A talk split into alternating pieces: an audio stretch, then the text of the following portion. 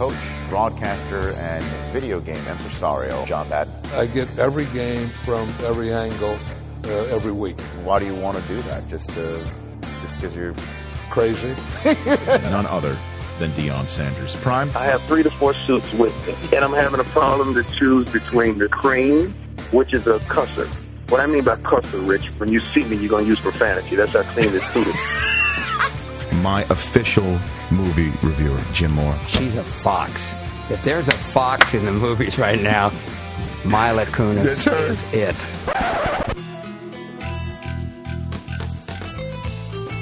I don't download many podcasts, but when I do, I prefer the Rich Eisen podcast. Here's your host, Rich Eisen. Welcome to this edition of the Rich Eisen podcast presented by Bud Light. Uh, we already had a, a quality podcast posted on NFL.com slash Rich Eisen, also on iTunes this week. You can download Adrian Peterson, Tim McGraw, and Suzanne Johnson, uh, the wife of the owner of the New York Jets, Woody Johnson, uh, as she was promoting a new uh, line of women's apparel on NFLShop.com. This edition of the podcast, Mike Mayock and Gabrielle Reece, hardcore football, and then uh, Gabby comes in here, talks a little bit of football, talks a little bit of Deion Sanders, with whom she went to college, um, Chris Brockman, Chris Law, Mike Del Tufo. This is a fun show. This is a fun show coming up here. Yes. Good stuff all around. Uh, Gabby Reece brings it. She's good. She brings the noise and the She funk. was great. She's Yeah, going to help you with your 40 time. Yes, that's all good stuff that's coming up here on the Rich Eisen podcast presented by Bud Light. Let's get right to it. Here's Mike Mayock. Let's talk some hardcore ball. And uh, there's nobody more hardcore than my uh, my good friend Mike Mayock joining the Rich Eisen podcast presented by Bud Light. How are you there, Mike? I'm doing pretty good, Rich. I don't know if I'm hardcore, but I'm doing pretty good. you pal. are hardcore. You're hardcore. We we both know it. This because uh, for, let's let's start with this. How much film have you already watched this week? I don't know. It's it's the early part of the week, so I watch a lot. As soon as the stuff comes in on Monday morning from NFL Film, Right. I'm pretty much on it the rest of Monday and Tuesday. because you're professional. So uh, let's get to some of this stuff uh, from week number three. I'm going to start macro with you. Uh, we did we we threw this out there on NFL Game Day morning, and I'd love to get to, to, to know your thoughts. Certainly based on the, the fact that we are seeing some offensive numbers through the first three weeks of this season that were was was truly remarkable. They, they, they've been off the charts. Now we expected obviously to see some uh, anomalies because of the fact of what happened with the lockout. Uh, but we talked about it NFL Game Day morning with the rule changes. Uh, Is the NFL trying to legislate out defense in this game? Let me give you two thought processes there, okay? The first is um, as a former defensive player, I felt like just about every rule change in the league in the last 20 years has benefited the offense.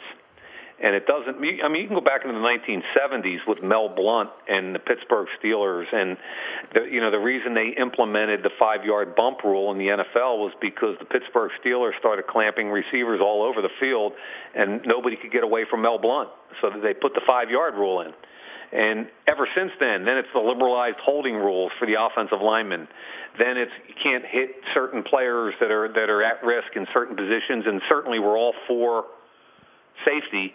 But at some point, you can't take away a defense player's uh, tenacity and ability to make a play, which I think we're getting more players to think about these days. Well, I mean, it's just it's it's uh, it's a shame of how I'm now watching a game, and I, and I imagine fans are watching it the same way too. For instance, the LaRon Landry hit on Monday Night Football in the first half. I mean, what a great hit that was, laid out.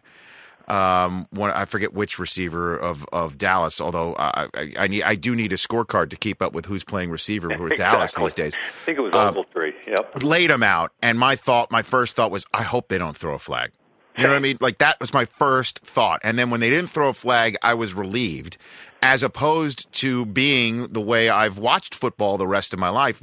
Instead of just getting up out of my chair about what a great hit that was, I'm already thinking, I hope they don't throw a flag. then I'm, oh, I'm relieved they didn't throw a flag, and then I'm marveling over the hit. You know what I'm saying? That's just the way things are getting right now. And I'm with you 100% of the way. And I'm a former defensive back, and, and those are the kind of hits that that you, you know you, you, dream about, and the opportunity to make a play on the ball and a clean break and a hit as the ball gets there. And uh, there was nothing malicious or, or dirty in that hit. Yet you and I both thought a flag was going to come out. I, I'm sitting there thinking, was it the crown of the helmet? Was it a defenseless player? Does it all add up?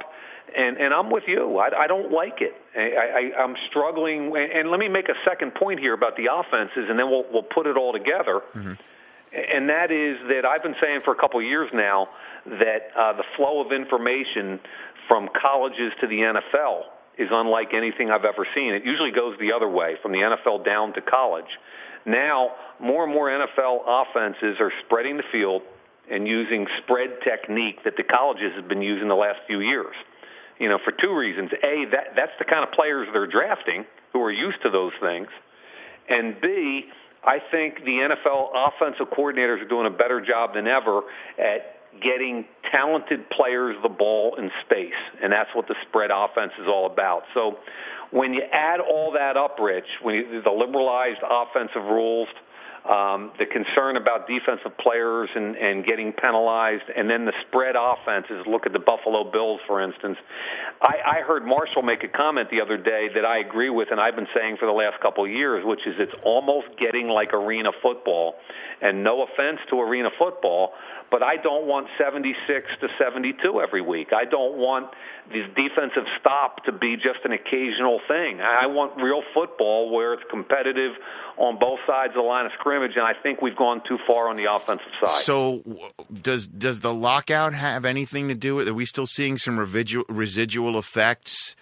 Of of not having OTAs and the new rules in which a, a uh, a coach can't send a message after a poor defensive performance by throwing these guys in pads for a predominant part of the week, and thus the the tackling is not worked on. Are we seeing residual effects of that, or uh, is this truly something the NFL competition committee is going to have a headache over when they start meeting again? And next year we're going to get something to, to make sure that everything goes back a little bit more in balance.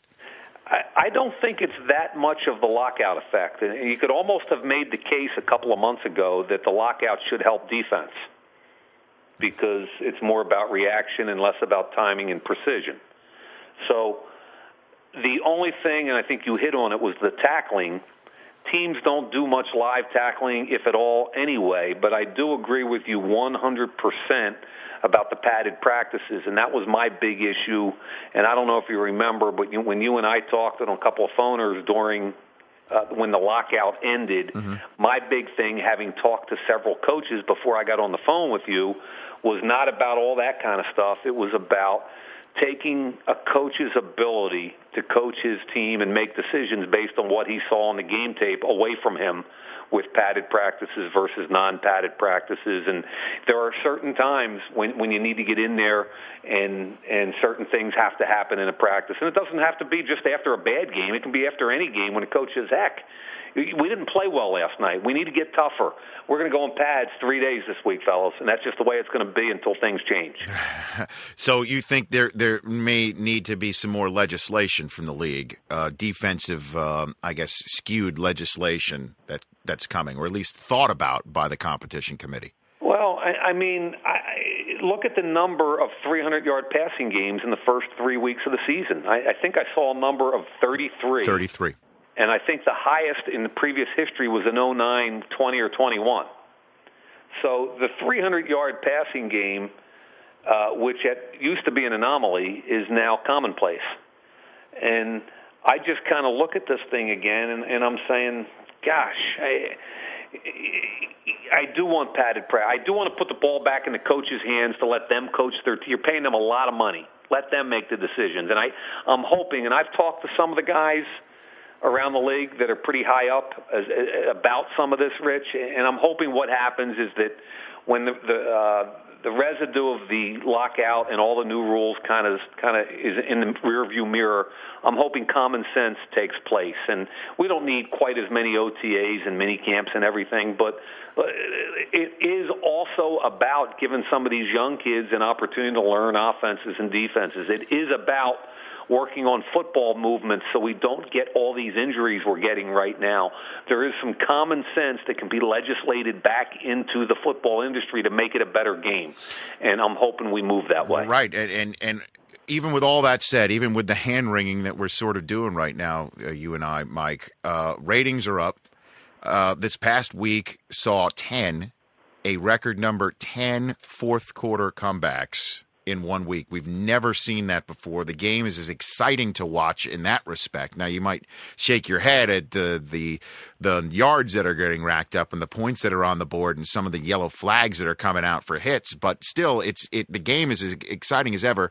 And the Buffalo Bills uh two straight weeks now, two straight weeks now have come back from massive, massive halftime deficits, this time against New England. You've watched the tape of that game. What did you see out of the Buffalo Bills that would make you think this team is for real moving forward? I think offensively they are for real. And uh, when I talk about the college spread offense, look no further than the Buffalo Bills. And, and you could throw the Patriots in there too.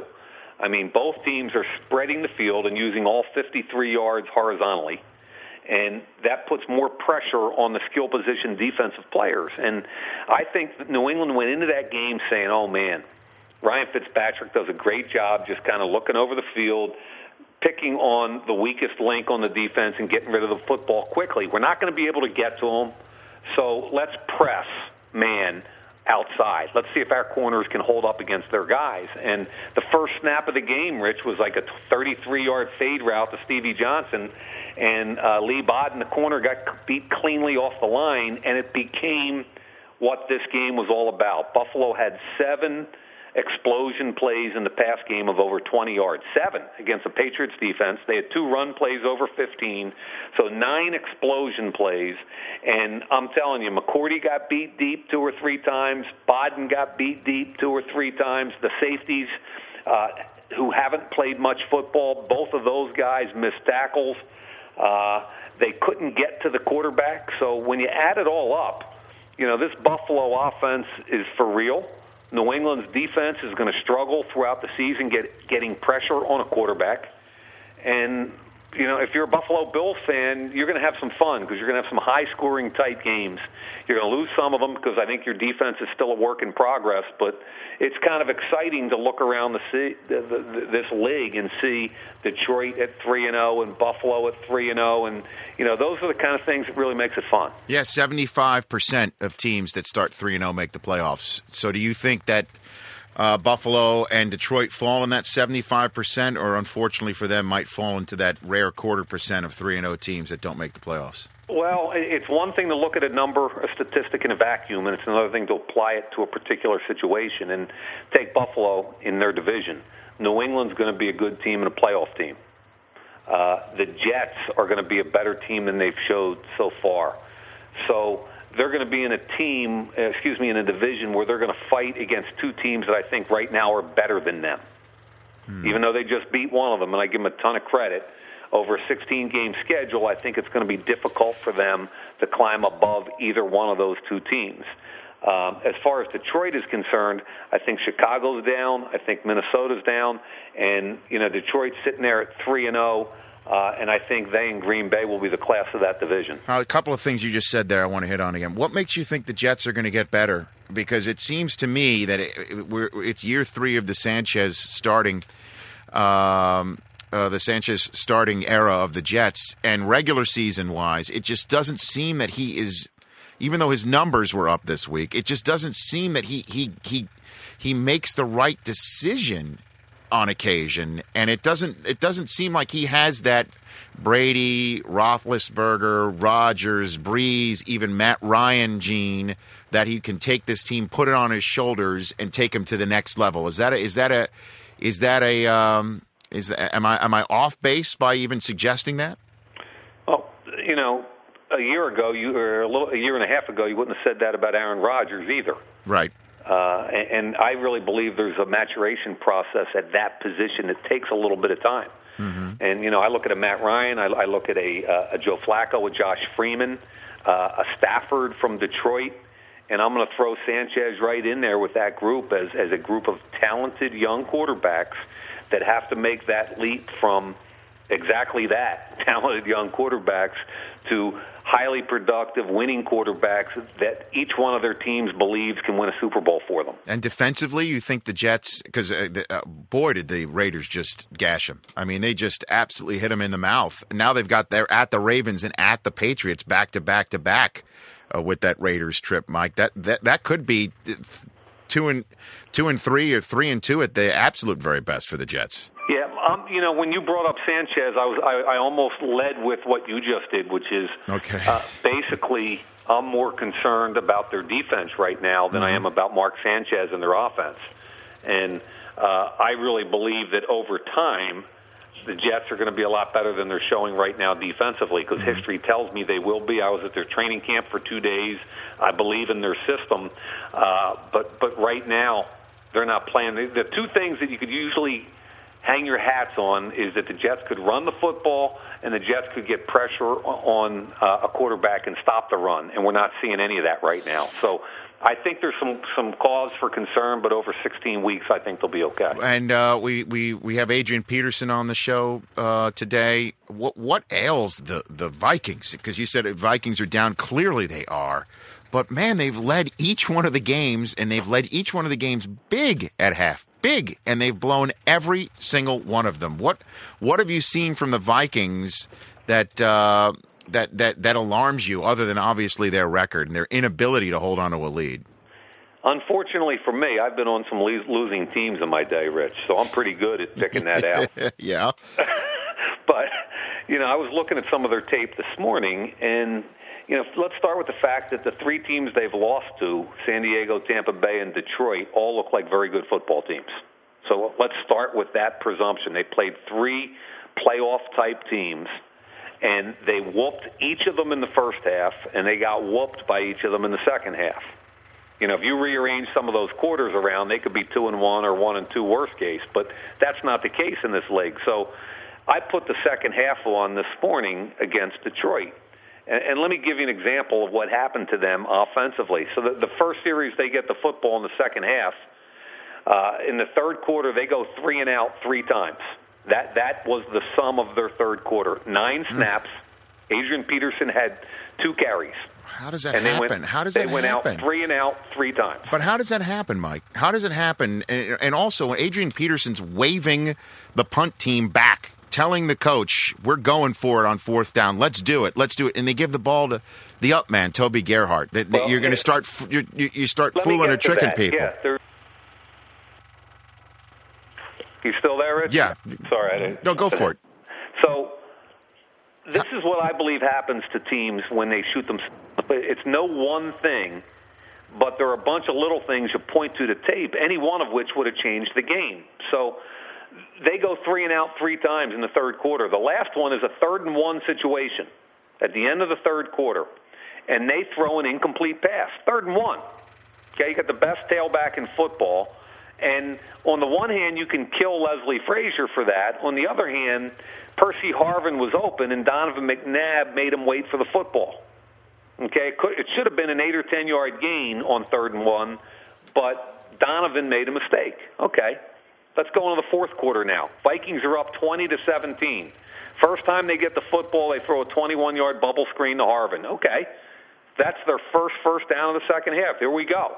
Then they go into the series you're talking about, minus one, plus two. And then on third and nine, Michael Jenkins gets eight. Now, I would tell you, Michael, I watched the tape. Why is Michael Jenkins breaking that route at eight when it was third and nine? He had one on one on the outside, he had the corner driven off. I would call it a lack of discipline. So they pick up, that should have been a first down. Nobody wants to talk about that play. That should have been a first down. Now it's fourth and one. This is the one you're talking about. Mm-hmm. Here comes Adrian Peterson. You know, Gerhart is in the blocking position. Uh, and I watched the play. And quite frankly, I'm with the rest of the world. I, I think 28 is the best football player, the best maybe non-quarterback in the league, and him not touching the ball in that situation, I don't get. How do you love Toby Gerhart, but I don't get it. How do you start tricking people? I mean, right. that's the whole. I, right. It, it it's just. Oh man. Here, here's the, here's the, what I was thinking about when I'm watching the tape. Okay, mm-hmm. remember Tom Seaver? Sure. You know what a great pitcher, right? Of course, yeah, Hall of Fame. You know, if, the count was three and two with the bases loaded, he's going with his World he's going with his Seven, fastball. He's is going. he throwing? Is he throwing curves? of course not. Hell no. He's bringing his best pitch. That's that's a perfect example, uh, Mike, because it's it, it's to me that's the that would be my philosophy in any sport, right? I mean, I understand every, the whole building knows Peterson's going to get the ball, and you know, and and and we wouldn't be talking about it if Gerhart had gotten the first down, but Exactly. Yep. but but come on, no. You know, and I guess in, in many ways, as you just pointed out, it's just a whole host of reasons why a team is 0 3. They're taking on the Kansas City Chiefs this week. So, again, barring a tie, somebody's going to get a win in that game. Um, what do you make of the Atlanta Falcons, Mike? I, th- I think a lot of people would think, just like the Eagles, uh, those two birds would be better than one and two right now. Yeah, and I, and I'll I watched that Tampa tape, and, and let's first give Tampa some credit. Their defensive line dominated the game, especially the first half. They, uh, Michael Turner, I think, had seven carries for eight yards. So they effectively took the Falcons' identity away from them in the first half because the Falcons want to run the football.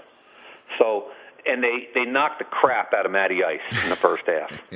he got hit almost every time he threw the ball. And let me tell you something, it wasn't Matt's best half of football.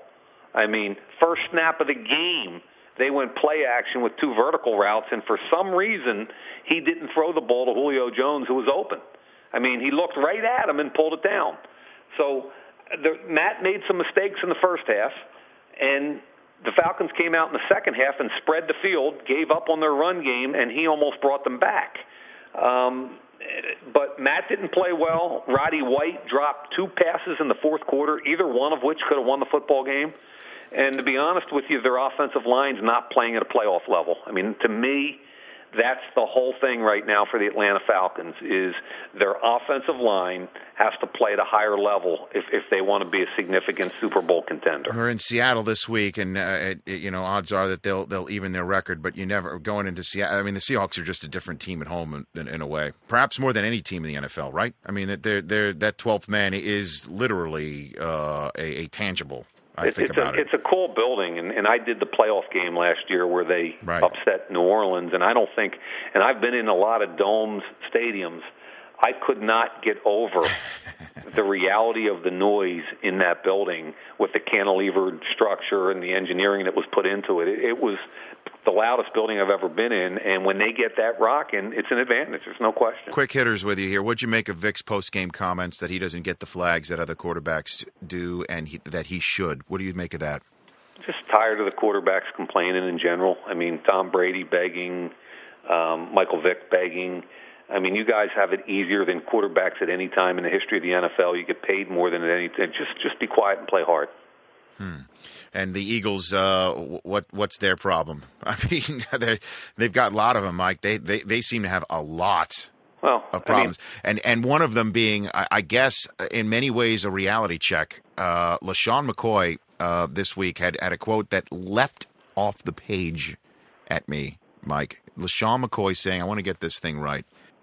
Here's here's the quote that LeSean McCoy said, and at least um, he can walk the walk. I say, I, I say this fully understanding.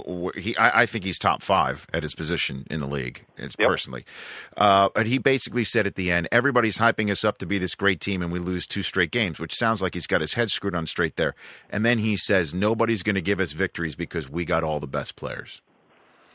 Now I know he's still thumping his chest a little bit here, but uh, I, I- I'm not seeing all the best players on the Eagles through the first three weeks. I'm, I'm, I'm seeing I'm seeing an all-world quarterback who can't finish games.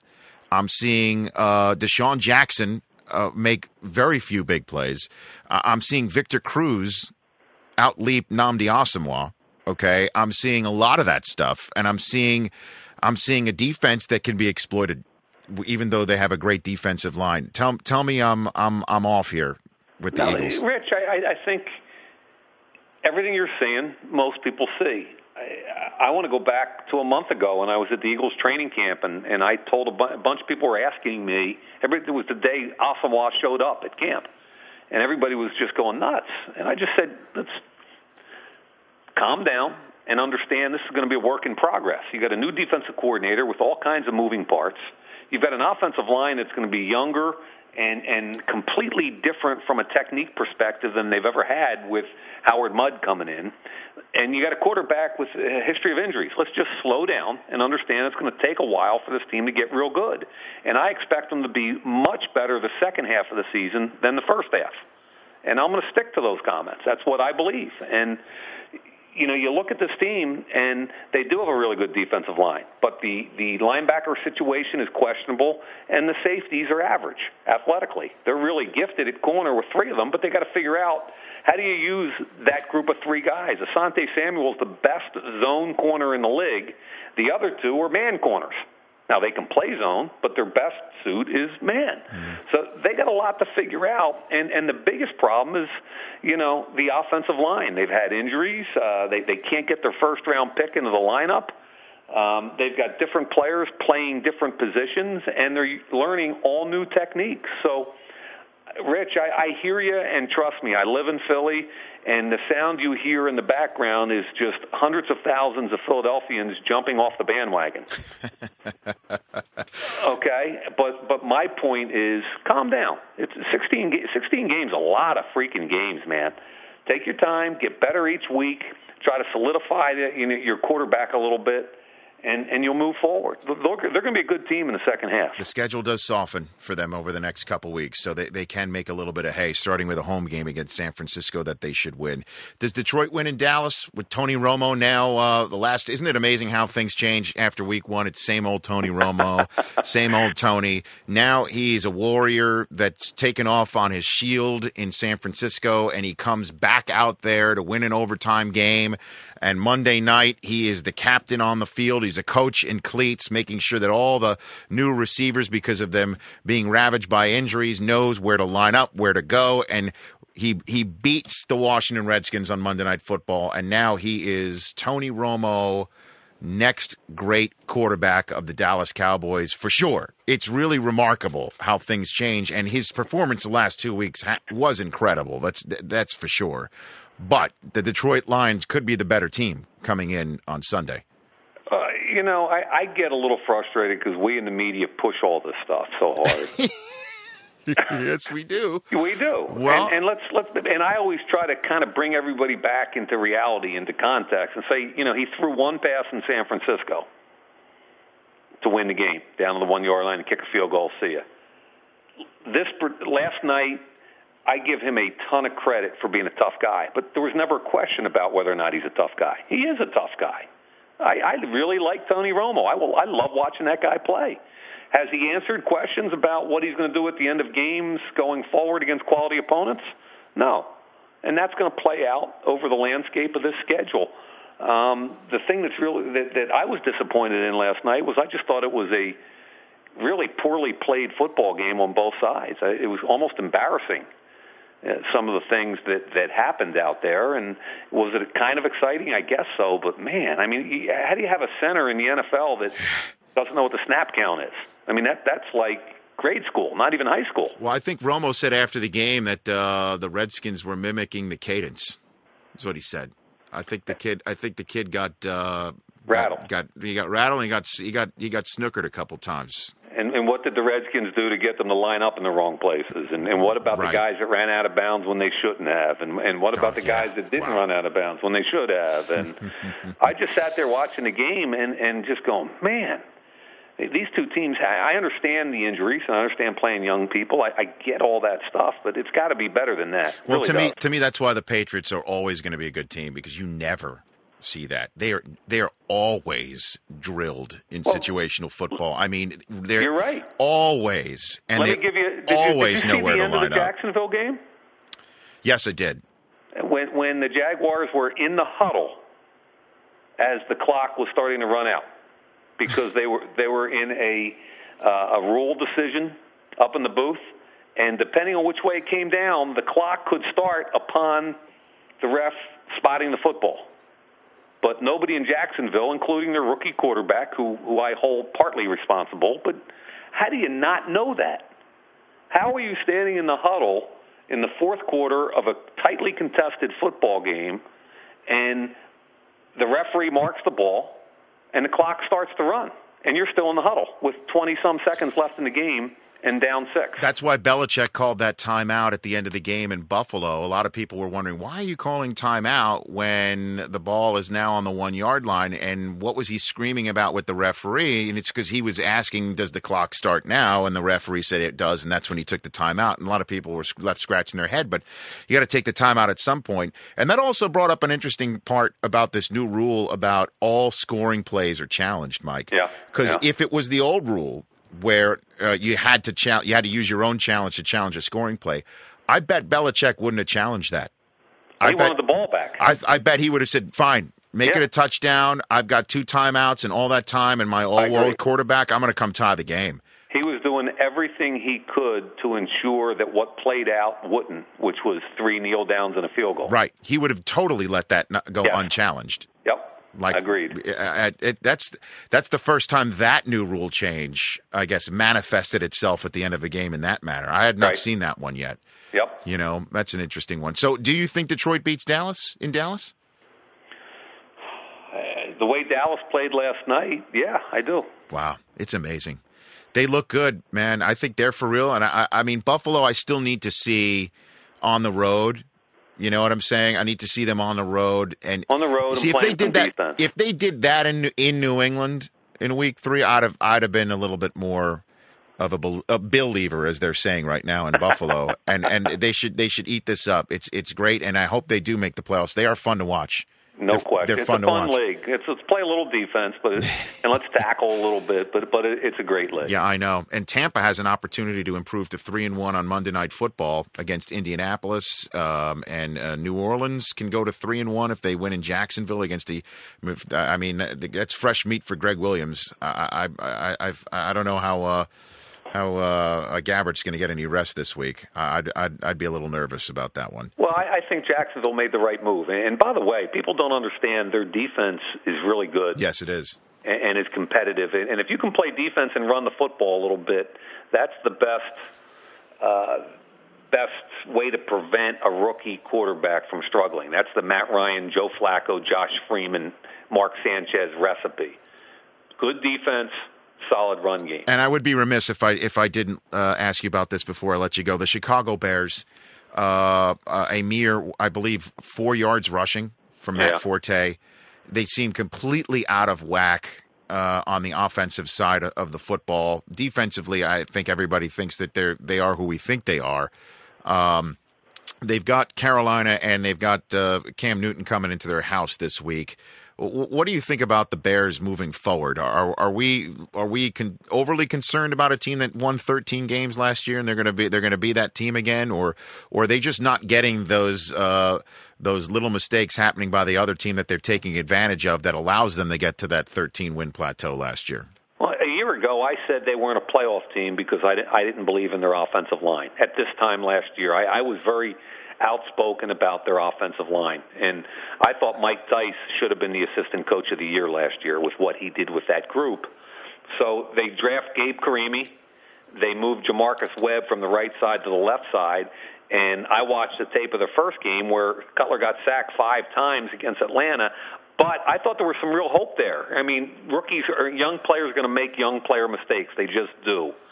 But I thought there was a chance for that line under Mike Tice to progress. And then all of a sudden, the right guard, Lance Louis, he's out.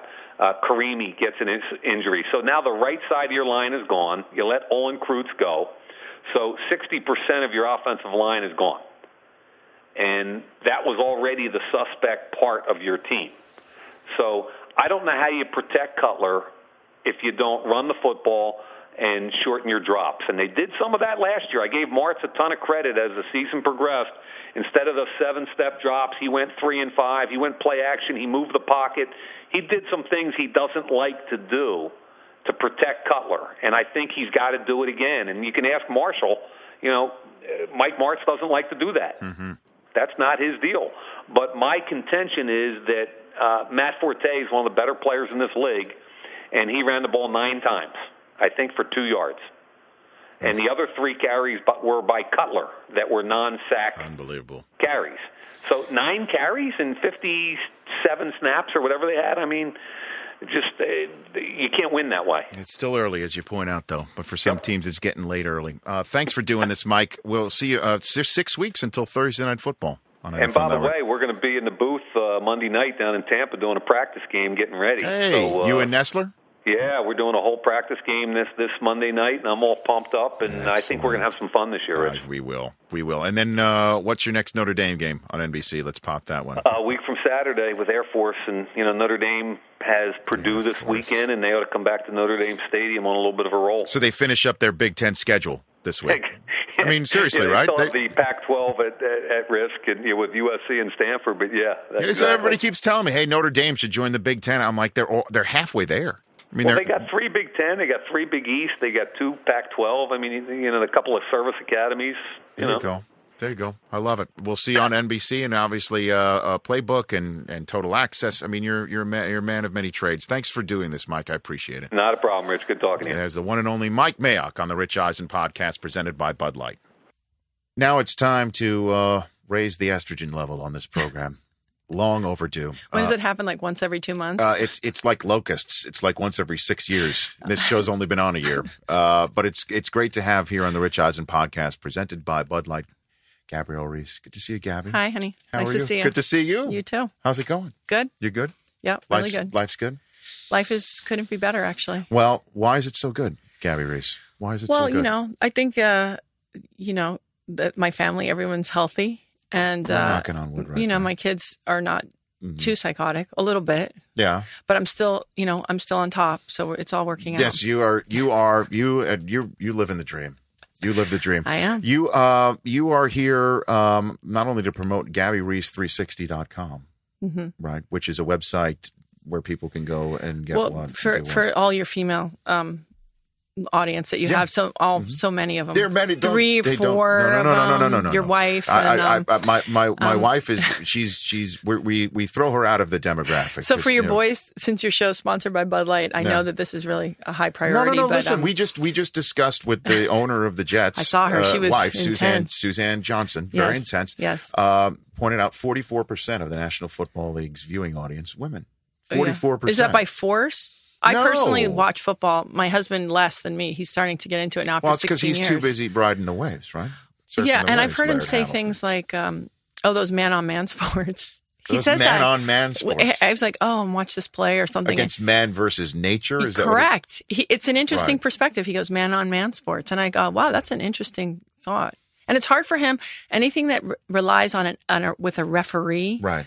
Dictating, that's a hard concept for him to to get around. Interesting. It's this hard- is we're we're we're now going next level. Right yes, here. it's deep. It is very deep. But do you ever respond to Laird that uh, man on man sports? Yeah, that's that's football, but technically the man on nature Yes. is ruled by Mother Nature. So it's really man Oh, on he- mother. he Would loves- you ever go ever say man on mother?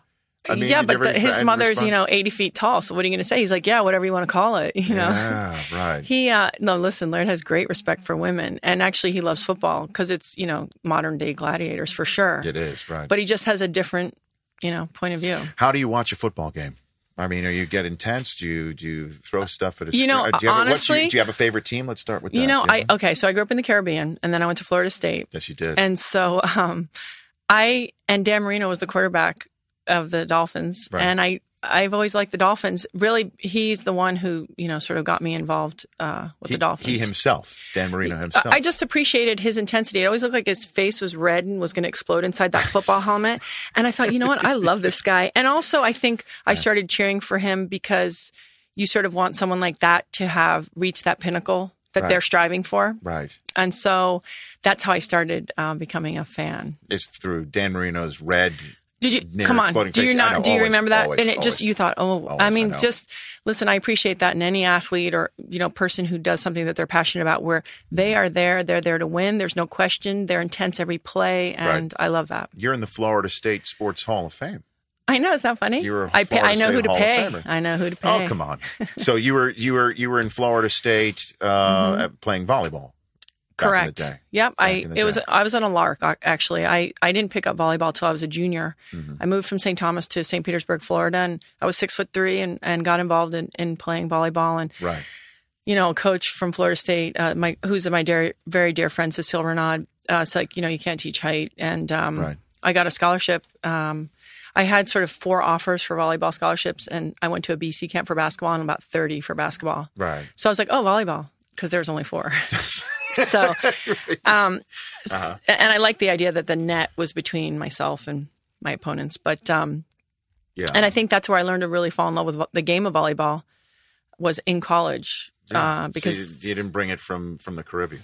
no, and I, no I was, for volleyball. I well, no, there's a little bit, and I played for a minute my sophomore year, but uh, it, you know we weren't into organized sports Mm-hmm. as much there because you didn't understand that there was opportunity.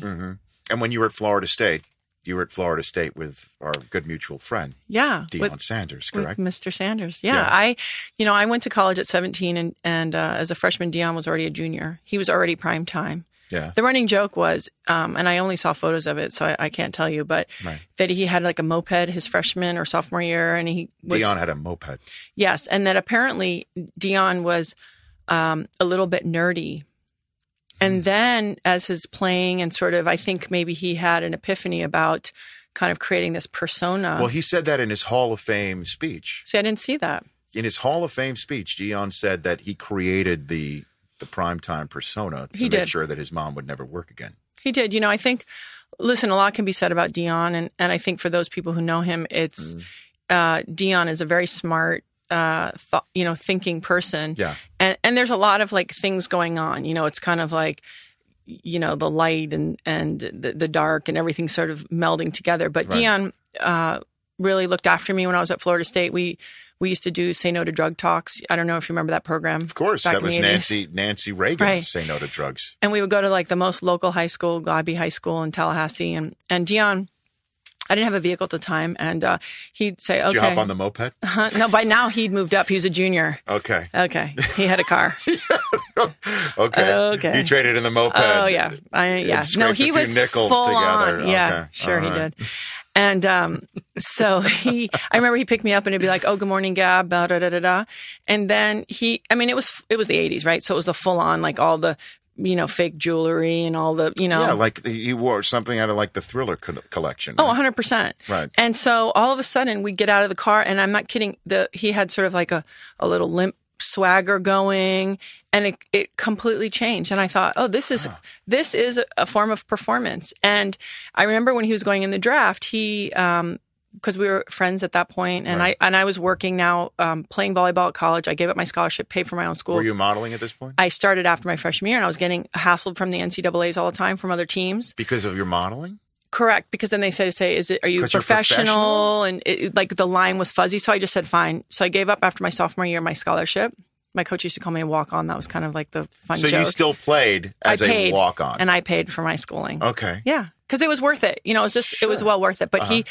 So I, you know, I was working, and and um, he said to me, you know, because it was sort of the conversation about the business of being in sports and Right. image and all of these things, which I was not understanding, but starting to get a sense of. And he said, listen, there's some guys that are way badder than me, like m- bad men, talented. Mm-hmm. Yeah. And he goes, I will go higher in the draft and for more money because I've give I give people what they want, which is a show and excitement. And he goes, and people think I'm stupid. And I, I, think he was probably also being a little modest, though, too. I mean, Well, he, listen, Deion- knew what, how yeah, good he I mean, he's hugely time. talented, and there are stories of him at Florida State where he would be getting flown from either a baseball game or a football game Mm-hmm. to go into the NCAA's for track and field. Mm-hmm. So this guy, you know, has some God given talent for Mm-hmm. sure, but I think his broader understanding of how to also turn it into the performance of sport, which Mm-hmm. is why a lot of people at that time, especially maybe had a negative response. Right. Because it's like,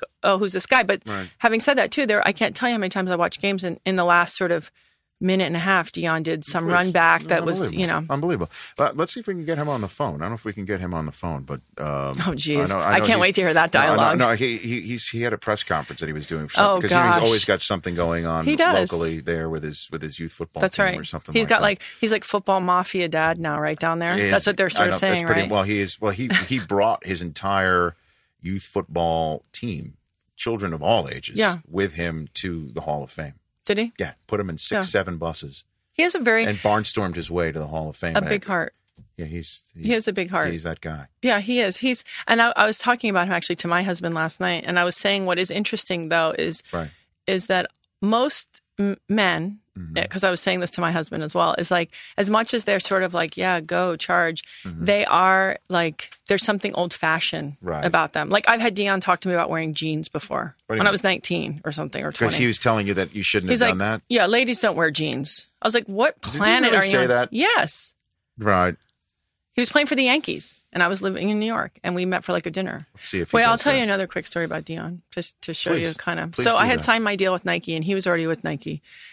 And Tinker Hatfield, I had a signature shoe with them, Mm-hmm. and um, for many years, and and I was fortunate enough that Tinker was the designer, and Tinker does all the Jordans, and Right. he's amazing, right? Mm-hmm. And so I had my first shoe launching, and they were doing a promotion in DC, and I asked Deion if he'd come and support, you know, this launch. I just turned professional in volleyball and all this, and he he came to DC He's the best. and he was competing. I mean, I I think he was still with the Falcons, and I don't remember who he was playing baseball baseball for. He wasn't at the Yankees; he was somewhere else. But But I'm sure I'm sure there's there's many men that would have flown to all Oh, my the gosh. country if you to support you, Gabby. I mean, let's let's let's be honest that's here. layered, right? Let's be honest here. Let's be. You know, I mean, man, you're man. It's a man. hey, it's not it's not bad to be a woman. No, No, it isn't. I like that. By the way, that I think women shouldn't fight sounds, that. That sounds like a, one of those Motown songs from a Big Chill. Doesn't that sound like it's not bad to be? It sounds. I'm gonna be coming out with it that my does next- sound like it should be a Motown song. It's not bad to be a woman. No, it isn't. Doesn't it sound like one of those things? No, it's a it's a it's a constant Mm-hmm. uh, juggling act. Right. But in the end, I think it's Deion's a good man. He's a good man. Gabby GabbyReece360.com. Tell me all about that. Well, a few years ago, you know, I was having the idea I wanted to do a TV show around it where this sort of the conversation about all, speaking of women, I know your male audience is like, oh my gosh, we, uh, there's sex in there. So maybe that'll keep them listening. Um, yeah, no, I'm just kidding. Ga- no, just the Gabby, conversation. I'm kidding. But And- the conversation about, like, as a female, especially as you age, right, you have more things. So you're trying to work, you have your children, you're trying to stay in shape, stay married, keep your sense of humor, keep your sense of self, uh, you know, and do a good job. Um, so I wanted to do a TV uh, show called Solutions. And so, as you know, TV's uh, uh, difficult. So we came up with Gabby Reece 360. And basically, it was to address all of the things, the conversation that I've hear, heard over the years, which is women say they have no time to take care of themselves and exercise. Maybe they can't afford to go to the gym. They don't know what to do. They're intimidated and they have no equipment. So there's, it's loaded. When I tell you it's loaded, there is hundreds and hundreds of things on there for free Right. um, workouts and um, recipes. I talk about the recipes I cook that are easy and practical, but Right. still taste good, healthy. Um, there's the conversation. I have a blog on there called Death by Domestication, Mm-hmm. which sort of talks about kind of the fun kookiness of domestic living Right. for men too, for men and women, and and um, so that's why that that came out because at least we could we could give it a go. But um, it's because it's always about trying to do your best. Well, I'm I'm I'm going to take some of these tips. Are you? I am going to do that. Yeah. Well, you know, your uh, that's how we met was through your wife. Obviously, she is a stud, and uh, she Well, I have to just to keep up pace with her. Good luck. And and and I did one of your workouts with you once, uh, and her in in a pool, yes. right, where you Mm-hmm. put like this weighted vest on me, damn near drowned me. Well, I mean, on the spot. It's I- evolved since then. Now we have dumbbells. Like the Oh, other day, I I, hope it's in. evolved because it sounds it was downright medieval. Oh, it's when I'm like, well, I'm, worse. I'm I'm to put this vest on and dump jump into that end of the pool, the deep end. and then what do I do when I don't? in our house, up? we only go into the deep end. obviously, uh, you know. But so to me, I, I, I here's what I'd like to do because you know I run the 40 yard dash in my suit at the NFL scouting. Combine yeah, I'm sure every- that you don't get nervous on that. it's never it's it, it it rarely goes well. It rarely goes well. You're a white guy. They don't expect a lot. Well, I mean, no, I'm a white I'm a white uh, 40 year old running in in a in a Prada suit. It doesn't Yes. really. It's it's well, not. the Prada's important though. well, I stopped wearing I stopped wearing wingtips to run in. I was going to ask you, what's your footwear? Well, my footwear is now. It's now. I, I now. uh, Three years ago, when I blew out my hamstring. Not doing it- that. Yes. You didn't warm up. Well, I do five hours of live television before I do it. That's my warm up. There you go. Sitting on my Nice ass. hips- hip It's- It's, never, it's terrible. this year, I I I did some little bit of a warm up, Mm-hmm. uh, but I I'm now wear I now I now wear running shoes because I'm not I'm not going to blow out an Achilles doing this stupidity. You know what I mean? That's like, right. So what I Do you try hard? Of course. Okay. I just want to know, like, do you No. really like you give it your Gabby, all? Gabby, I only know one speed. Okay. That speed is slow. Right. But I only, you know, it's what it's what beats within. That That's right. Works. That is It's right. works. So, uh, all that said, uh, I think you know. I know you're geographically unsound in the winter months, right? You're you're you're you live in Hawaii. Uh, in Hawaii. Well, because my husband's season is in the winter. All, the low pressures that bring snow bring large waves, and so we need to be there for him. of course. no, no, I'm, I'm, I'm No, I know it's just, it's like the life of a farmer. You know what I mean? We're Indians. We follow the weather. but it, it is. but it is. It's it's that's the man versus nature sport of it all. It is. I, how I, I but that's when I need the training though. Is Okay. that, well, know, I can set it up for that- you to yeah. meet the boys because my pool is still available. I've got guys that meet there Tuesday, Thursday, Saturday, even when we're not in town. What do you mean? They just use your pool? That's correct. And we have a gym downstairs in my house, and they use that too Monday, Wednesday, Friday. So I, I, I who are the guys? I Um, mean, because I, I still need to know. I mean, guys can't just like work. Not like you know you with the workout group with with my wife and and uh, and some other fantastic women. Mm-hmm. Yeah, They're I'm sure you women. loved walking into the room with all women going, It's- I'm in hell right now. No, no, I, I, I actually don't mind that. Five But women, more than five women It's but it's one of those things where where women can sometimes just show up. Okay, I'll I'll come and Yes, I'll do Gabby's that's thing. correct. Guys have to know who the other guys are. I got to know. I can't just show up. Well, they're lovely guys who are very guys. studly, um, and they'll take good care of you and run you through the ropes. Is and one of is one of them Chelios? Chelly, you know, he Is one of them Chelios? Because I, I I that I'm already in over my no Chelly. Chelly isn't there during this season. He's now got a grown up job uh, with Detroit.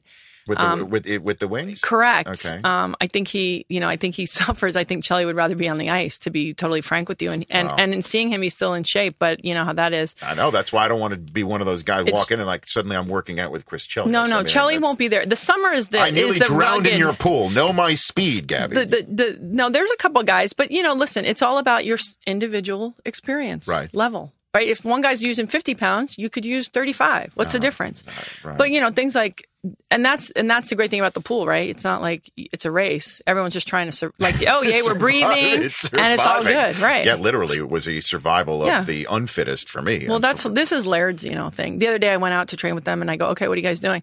And he goes, "Okay, we start with 100 jumps. So you go on the 12 foot. Mm-hmm. They were doing, you know, big weight, 50 pounds. I could only do 30, and you just do 100 jumps from 12 feet down, Mm-hmm. holding the weight. But the whole thing is low impact on your body, okay.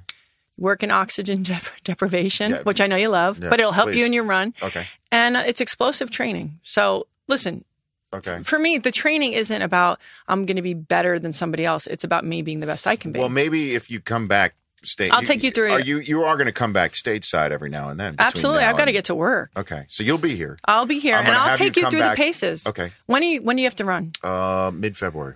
Oh yeah, we can definitely get that done. Week after, it's two weeks after the Super Bowl. Okay, but we got to start before February. Do uh, name it, All right. please. I'm here. I'm, right. I'm here uh, when when the eight games of the NFL Network broadcasts on Thursday night. When you sit there and Laird is battling nature Yes, and watch us uh, watch the football. we can only hope. Uh, we uh, that's just when I'm out of town. Otherwise than that, I'm in town. I'm in Okay. Los Angeles. I will I'm ready to definitely hook you up. and I'm ready to go. I would love to take and care then of you. next time when you and you come have, your speed will increase. really, Oh yeah. So you uh, this is great. You, Gabby Reece, are going to get me under six seconds on my 40 yard dash. Well, we'll see. Yeah. Maybe you should wear track pants too. Well, if Prada makes them. I mean, that's the whole thing. Is that people always say to me, "Why don't you start running in running gear?" Whatever. That that's not you know. That's not going to do it. Who and wants plus, to watch at least me do that? I don't know if who wants to watch me do any of this stuff, but uh, I think the Prada. At least you're looking snappy, but still. Uh huh. Mm-hmm. Okay, And then, uh, can we just talk about one second though? Can we talk about uh, Tony Romo for one second? please. Oh gosh, yes. Because okay, because before I came here, I was like working out and the TV was on, and I have to say he said something that I thought was really uh, great. Mm-hmm. Uh, he was talking about how you know they have 16 days, pretty much out of the year to do it, That's and they it. train so hard, and that so if you can play, you really want to. Right. I thought it was just really the best. What the reminder of what is really the best thing about sports, which is people's true desire.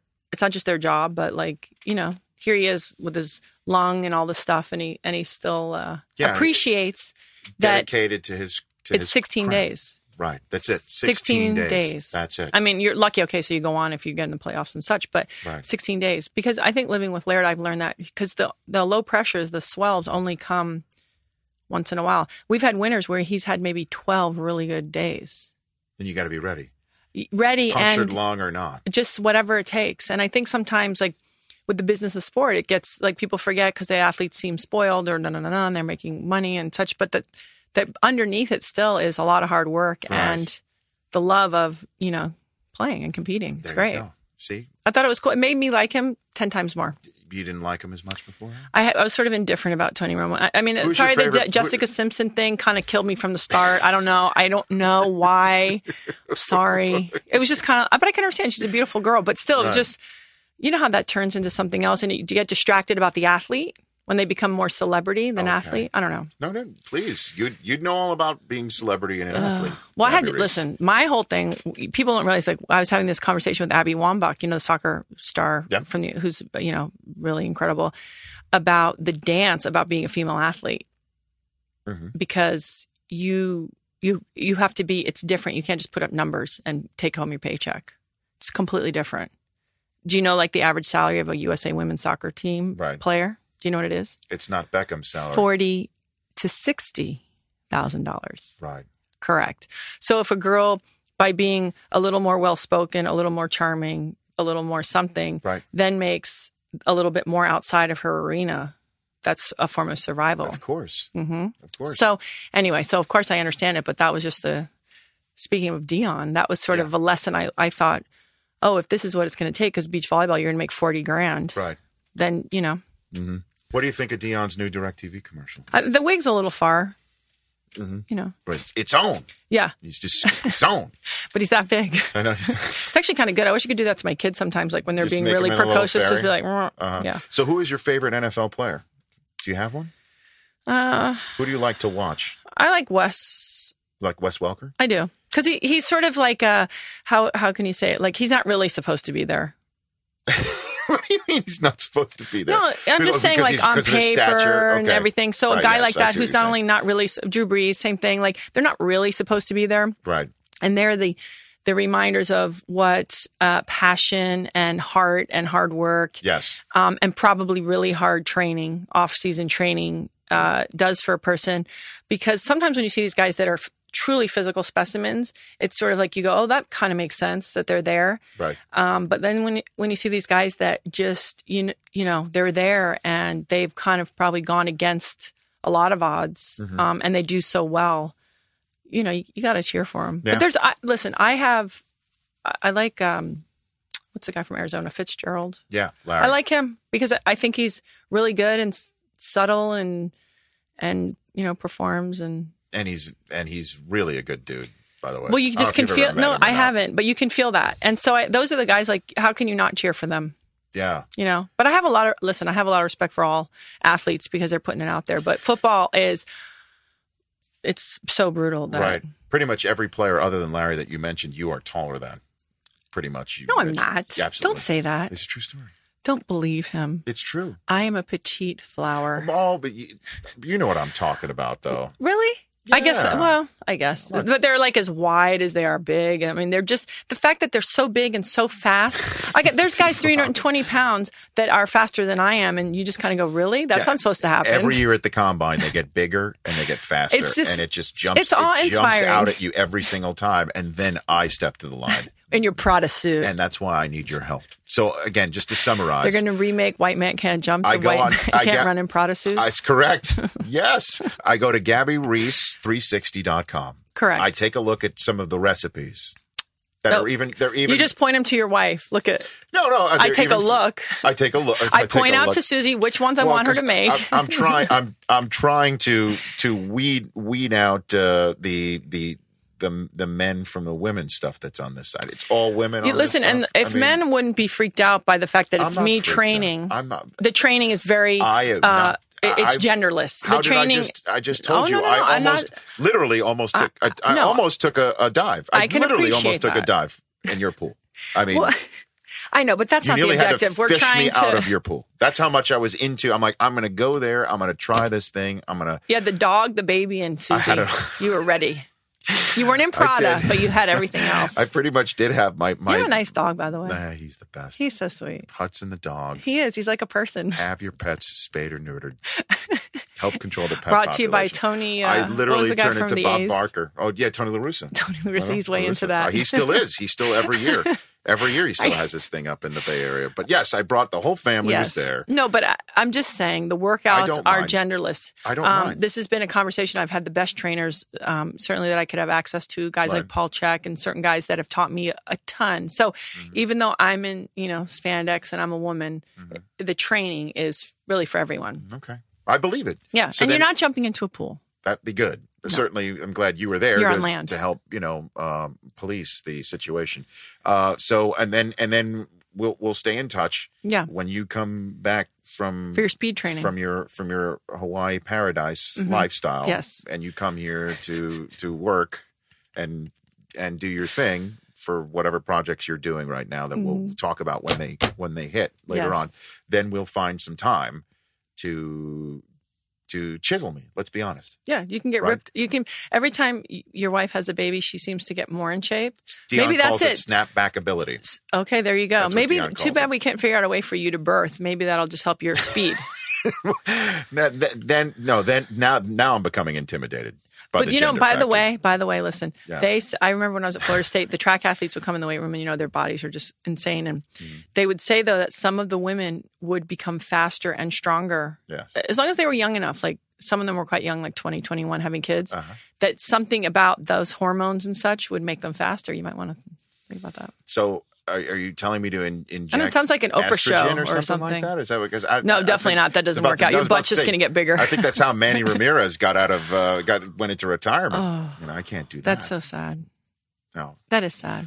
What about basketball? We could talk about that another time. Oh, lockout. Yeah, we could do that another time. Yeah. What is it? A five hundred million dollar uh, cap? Just trying See, to contain I know those the whole- salaries. let me tell you something. We just went through four months of that insanity with the NFL. I tell the NBA people, go with God. I, you know, we're, Good luck with that. We're playing games here, and that's it's all about it's all about me at this point in time. That's what I'm saying. The Is it? NBA, like All right. I, I, I do. but love we the did. NBA. But we did It's say great, but- though last weekend. Let's just bring it up one more time since it is about the NFL. yes, The craziness Mhm.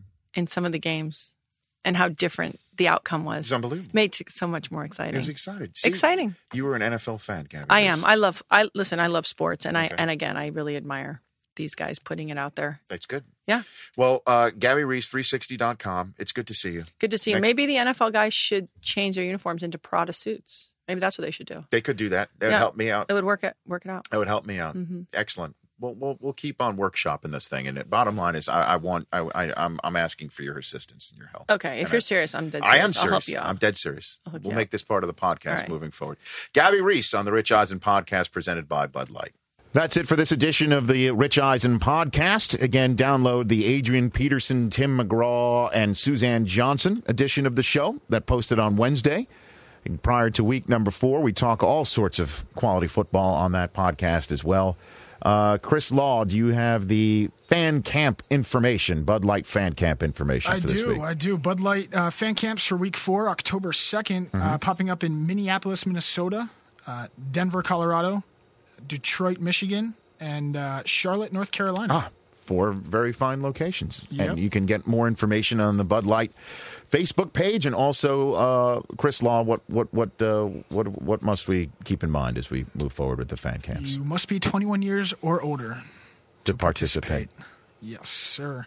Um, also, uh, we, did throw up a poll last week on richeisen.nfl.com or nfl.com slash richeisen. Take your pick. About the pig parker? About you uh, oinking it up. You were oinking it up pig parking last week. And, Do you mean, uh, or do you, do you, do you mean that I, I parked in a certain spot that was uh, available to me, and then all the other cars that were pig parking left before I left, making it look like I was the pig parker? Is that what you're referring to? That photograph? that sounds like the voice of a guilty man, if you ask No, me. it's not. It is not. It's it's called extenuating circumstances. Is what it's called. so what what do we have here? So, uh, is Rich a pig parker? Was the question, and with uh, a, sh- Don't call it a landslide. Is it really? I mean, you're the Walter Mondale of online votes. Uh, yes, no excuses comes in with 83.17 percent. so I'm I'm I, I'm a landslide loser. Is what you just basically like called me. Mondale I like it. back? That was a quality. I think that was 20 80 years before I was born. A quality mid '80s political reference out of you, Chris Law. You, you're growing. You're growing up. Dr. Farrow, week. eighth grade or eleventh grade social studies, I think, coming through. Social studies, History. dude. You could not be taking taking social studies in the 11th grade. It was- okay, it was called definitely AP called World AP History. World History by then. I mean, Notice the are AP you, advanced but placement. Nicely done. But are, are you also saying that you were taking language arts in the 11th grade as well? tou- touche. By the way, it's also your Home junior year of high school. It's not 11th grade. TV 101. Dude, Oh man. Oh, but still, a You went to a state college, qual- hey, so did I, buddy. So did I. University of Michigan is a state college too. Sorry, private All school. right, where did you go to school, Brockman? Syracuse University. All right. I got into Syracuse. The town I grew up went in was Seton Hall. called State College. No lie, obviously. That- I know that. Of course, State. you went to you went to Seton Hall, See, no, right? but I got into Syracuse. I still have my Newhouse letter. Dude, Big Ten is That was a big the, thing the for me. big the Big East. The is- Big East was huge when I was there. Yeah, but we're but done we lost now. to you Done guys. now. We're done They're now. done now. It's a su- it's such a it's sad. And it was on the day that Dave Gavitt died too. Funeral. Talk about it. Day of the funeral? No, Just bad. I think it was the day he passed away. Yeah, it's just it's terrible. What happened to that? The man who created the Big East. It's such a shame. Syracuse founding member. Well, the Big Ten's going to get Notre Dame, Oklahoma, and Texas. So it'll be a pretty awesome conference. I don't know if that- that all happens. Notre Dame is already, as we talked about with Mayock earlier on this podcast, they already play a th- uh, uh, like, uh, Like- a third of a Big Ten schedule Yeah, anyway. They might as well just do it. They always take on Michigan, Michigan State, and It's they're the in TV they're in thing. state rivals in And Pur- Purdue. and Purdue, yep. It's the TV thing, though. I don't know if they're going to do it just based on that. They shouldn't. I mean, they have their own deal with NBC. Yeah. and they play as as, as Mike called it, Pac-12 teams. It's a little Yeah. odd to say. The uh, the second poll question that we threw up was Yeah. pretty interesting because you know we've been debating whether to break this up into two parts. It's tough to get through a two and a half hour podcast. Um, so should the podcast be broken into two parts? Forty one point one eight percent say I could care less, just keep them coming. Okay. Um, and thirty seven percent say no, I could listen to hours and hours. Oh, that's good. Twenty one, yep, they're too large of files and too long. So They are too large files, tough though. for- How can we work on that? Well, you, you- that's where our, our soundman extraordinaire We have to cringes compress. because you compress You the compress files and the down, And it sounds lose- worse. You lose sound quality. and- Sounds like a normal show that I mix. Just terrible. I mean, seriously, it, it compresses it. I mean, Rich, we know So you're. your your normal your you just said your normal mix shows sound terrible. No, I'm kidding. I'm just kidding, but it, it compresses the Brockman, file. am I wrong? Isn't that what you just said? I did. Uh, I was we can play. my- We can play it back, but that's All those- exactly what he But said. he's the one who's in charge of playing it I was back. busting my. Suddenly. No, actually, Okay. you, it compresses it. if we compress it, all that unique New York stuff you do right before we go on, you know, Won't there's no point. It's not gonna, all those voice. And people will complain. They'll be like, "Oh, it sounds like garbage," and that's the problem. Are we going to change our open again anytime soon? Is that a call out? now, Law, what do you think? yes. No, we can change it up. Yeah, let's get it changed. Okay, we The most just. interesting man, though, is pretty good. Well, no, no, that stays. Just the different, you know, I don't know. Just to keep things fresh. That's it for this edition of the podcast. Uh, before I go, just want to mention again the website crowdrise.com slash football, which is the website that you can donate to Football for Good. Adrian Peterson came on this week and announced the creation of Football for Good, his all day foundation, along with the foundation of Ashton Kutcher and Demi Moore, uh, teaming up to raise awareness of human trafficking of children. Horrifying issue that needs obvious attention, and uh, Adrian Peterson is going to do his best to to throw a light on it. Every time he scores a touchdown, five thousand dollars matched by matched by Ashton and Demi, and then you can donate money at crowdrise.com slash football and enter uh, several sweepstakes to win not only autographed items of Adrian Peterson's, but also a potential meet and greet with Adrian in the state of Minnesota before a Vikings game. Good stuff right there. That's it for this edition of the Rich Eisen podcast presented by Bud Light. Stay listening, friends.